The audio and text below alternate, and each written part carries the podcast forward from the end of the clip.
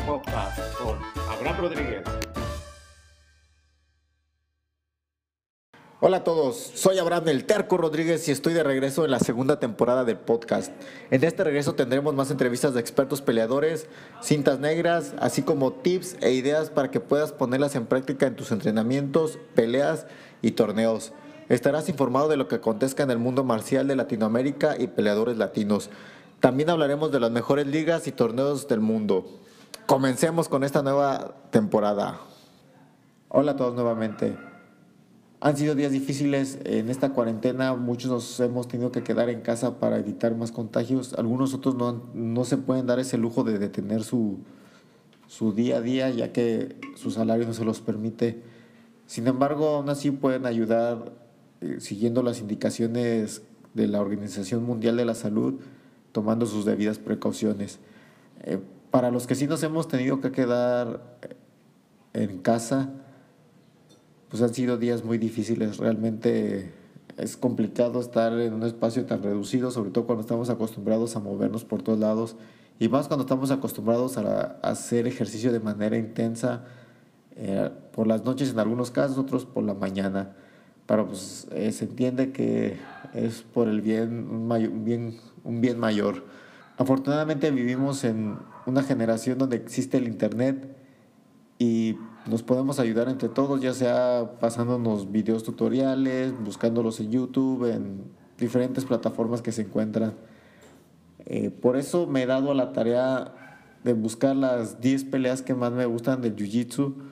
Eh, no son necesariamente en el, del 1 al 10 en ese orden eh, progresivo las mejores peleas, ni probablemente las mejores, pero son las que más me gustan, son las que de las que estudio y he aprendido bastante y son muy, sobre todo, muy, muy entretenidas. Algunas duran 5 minutos, 10, 20 minutos, pero todas valen la pena mantenerse ahí y es una forma de, de ayudarnos a pasar el día. En la lista hay peleadores como Roller Gracie, Eddie Bravo, André Galbao, Marcos Muchecha, eh, eh, pues hay muchos más. Eh, incluso tenemos una pelea de Mackenzie Dern y Gaby García. De todas se puede aprender algo, así que disfrútenlas. Y si tienen alguna otra pelea, solo coméntenlas. Igual les voy a dejar el link en, la, caja de la descripción del podcast. Si tienen algo, alguna otra, coméntenla y compártanla. Así que comenzamos. La, la primera recomendación que les tengo es Metamoris 3, Roller Gracie contra Eddie Bravo. Esta pelea fue especial. Para empezar, Metamoris fue un evento pionero en su estilo, ya que en estos eventos se les pagaba a los peleadores, se invitaban a los mejores del, momento para participar entre ellos. No había, no había límites de tiempo. Si había límites de tiempo, eran 20 minutos. Lo que no había eran puntos con la idea de que se sometieran. Sin embargo, hubo grandes fiascos de peleas ahí donde no hacían nada durante 20 minutos. Pero también se dieron grandes peleas como esta la pelea obviamente se dio por siendo grappling. Eh, fue la revancha de Eddie contra Royler después de, aquel encuentro donde Eddie salió vencedor. En esta pelea Eddie muestra eh, lo que es el Ten Planet y funcionando en una pelea real y realmente es pues por lo menos por decirlo poco fue superior a Royler aunque Royler eh, con una persona de mucho coraje de mucho de mucho orgullo, no se dejó vencer tan fácilmente, sin embargo, todo el los 20 minutos estuvo defendiendo de las técnicas de Eddie Bravo. Eh, sus peleas, sus palabras al salir fueron, no estoy impresionado con el desempeño de Eddie. Eh, fue un poco ridículo lo que dijo, ya que toda la pelea se la pasó defendiendo, no pudo atacar nada. Salía de una para entrar a otra, eh, salió una llave por entrar a otra llave. Eddie fue ampliamente superior en esta, aunque no lo pudo someter eh, la pelea es muy buena, las entradas, las formas en que defiende eh, Royler, los ataques de Eddie, cada parte de ese video vale la pena mucho estudiarlo y aprender de él. Por otro lado, tenemos en el número 2 a Roger Gracie contra Marcos Buchecha. Este es un clásico, eh, esta pelea se dio en el 2007 en un Gracie Pro. es uno de los clásicos peleas donde el diablo sabe más por viejo que por diablo. En esta pelea Roger Gracie entra con una clara estrategia y desde que inicia las, la lleva a cabo hasta que termina. Eh, al final termina sometiendo a Bushesha. Sin embargo, la manera en que lo hace es impresionante. Hace el ABC del Jiu-Jitsu. Derriba, controla, somete. Tener la paciencia de mantener tu estrategia hasta el final. De entrar y empezar con tu idea, mantenerla, mantenerla. Muchas veces nos pasa en los torneos, me ha pasado que entro con una idea de lo que quiero hacer y me desespero y me abalanzo. Me tiro a la guardia, intento hacer un derribe mal hecho, me sale todo pues diferente a lo que tenía planeado, a veces bien, a veces mal. Sin embargo, en esta pelea podemos aprender eso, que no importa lo que se tarde, pero cumple con tu estrategia hasta el final y seguramente saldrás vencedor. En nuestra siguiente pelea tengo a Marcos Buchecha otra vez contra André Galbao en una épica final en los Panamericanos del 2013 en el absoluto de en la final llegó Marcos Buchecha después de haber vencido a Marcos Goulart por sumisión, a Guto Campos y a Bernardo Fari en la, semifinal, mientras que André Galbao eh, ah, acaba de decir que fue en el absoluto y no es cierto, fue en la final de su peso. André Galbó llegaba ganando a Max Freitas, a Tanner Rice, Orlando Sánchez y Anibaldo Olvero. ¿Qué podemos aprender de esta pelea? Que a veces te tocan muchas peleas en tus torneos y no importa cuántas sean, la última tienes que darlo todo. en la pelea final llegan a cumplir los 10 minutos que corresponden, ninguno vence, gana por puntos pero hasta el final dejaron todo ahí los dos, Buchecha y André Galbao. Realmente es una de las mejores peleas que he visto. Puedes aprender la técnica, lo que es eh, tener que mantener una posición hasta cambiarla, lo que es aguantar cuando estás en posiciones incómodas. Al final siempre hay un modo de salir, solo es mantener paciencia y ejecutar la acción. En la siguiente pelea tengo a Igual otra vez del evento de Metamoris a Ryan Gracie contra André Galbao. Esta sí es una de las que, sobre todo los cintas blancas, tienen que ver. Aquí podemos, es eh, una de las mejores peleas porque André Galbao es un peso superior a Ryron. Ryron es una persona que casi no compite, de hecho, más allá de estas peleas no lo he visto en alguna competencia importante. Sin embargo, está a la altura de cualquier competidor de, de, mundiales. ¿Qué se puede aprender de esta pelea?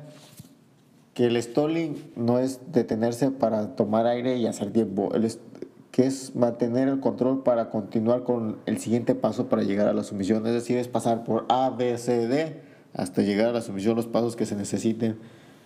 Y para los que están defendiendo, no se trata, no por muy muy controlado que te sientas o que estés, significa que no haya modo de salir, siempre lo hay. Solo es mantener la calma y buscar, buscar el modo y ejecutar la acción. En la, la pelea será hasta el final los 20 minutos, pero los 20 minutos son de ataque y contraataque. Eh, siendo André Galvado un peso más pesado que, que Ryron, este lo mantiene, se mantiene siempre mucho bajo control, sabe detenerlo, sabe atacarlo, sabe confrontarlo y nunca, nunca se da por vencido. Así que eso podemos aprenderlo de él. Eh, sin duda, una de mis peleas favoritas. Y se viene en la siguiente pelea, se viene de las mejores, es de grappling. Polaris 3 de Gary Tono contra Rosimar Palares. En esta pelea, el squad Danaher, el sistema de Danaher se pone a prueba contra Rosimar Palares que es uno de los, un ex peleador del UFC bien conocido por, por dañar, por lesionar a sus rivales a propósito, aún ya teniendo la sumisión no ya teniendo el tap, él seguía dándole. Lo que tenía es que, más bien lo que tiene es que es muy bueno con los pies. Eh, su juego de pies es de los mejores que existen. No he visto algo mejor antes de él, no lo había visto hasta que vi el de Gary Tonon y en general de todo el squad. Y vaya, es un gran pelea. Rosimar Palares anda por ahí de los 90 kilos, mientras Gary Tono anda de los 70. Y aún así no lo puede eh, someter. Y Gary Tono tiene unas entradas de llaves de pie que, que la verdad la pelea es muy impresionante. Desde que empieza se mantienen atacando y defendiendo y se meten en posiciones muy complicadas. Incluso parece que se van a romper las rodillas con esas llaves, pero no ocurre. Es muy entretenida, tienen que verla. Eh, cómo pelear contra pesos pesados. Que la técnica ahí pues, se puede ver, se puede apreciar que la técnica es mucho más importante que la fuerza. En, los, en el siguiente video, bueno, en el siguiente número son dos videos. Es Rafael Méndez contra Pablo Millao y Guy Méndez contra Pablo Millao también. El primero se da en los europeos del 2014 y el segundo en, el Campeonato Mundial 2014, también eh, obviamente el mismo año.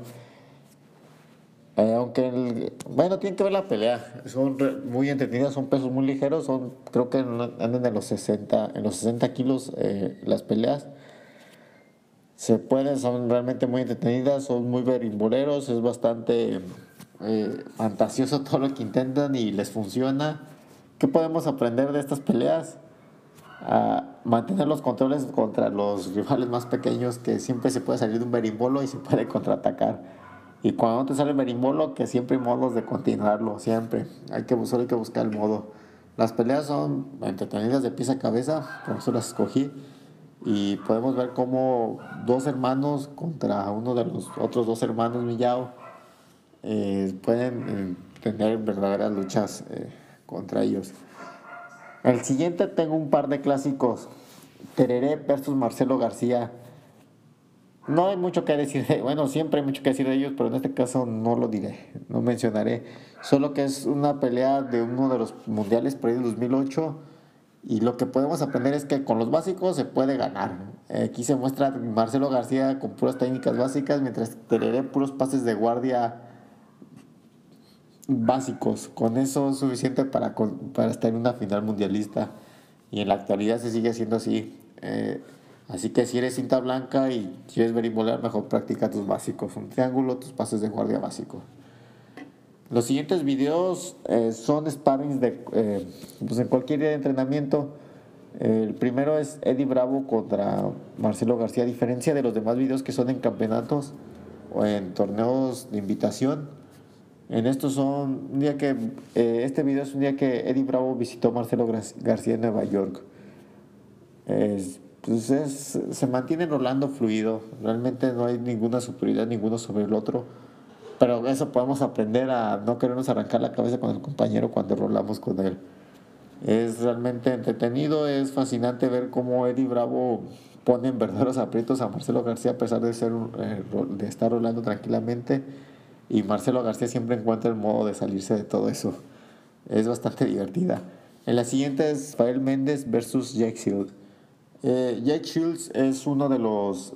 un peleador del UFC, no sé si sigue en activo, pero solía ser uno de los mejores eh, grapplers de, de, esta, de esta empresa. Creo que brincó a WSOF. Sí, más bien fue eso. Es un pequeño. es una pelea no-gi en donde Jake visita a Rafael y es, un claro, es una de las muchas muestras que la técnica está sobre el peso. Jake Shields es, es ampliamente más pesado que Rafael, sin embargo Rafael mantiene el control y las sumisiones sobre Jake. Así que hay que aprender de eso.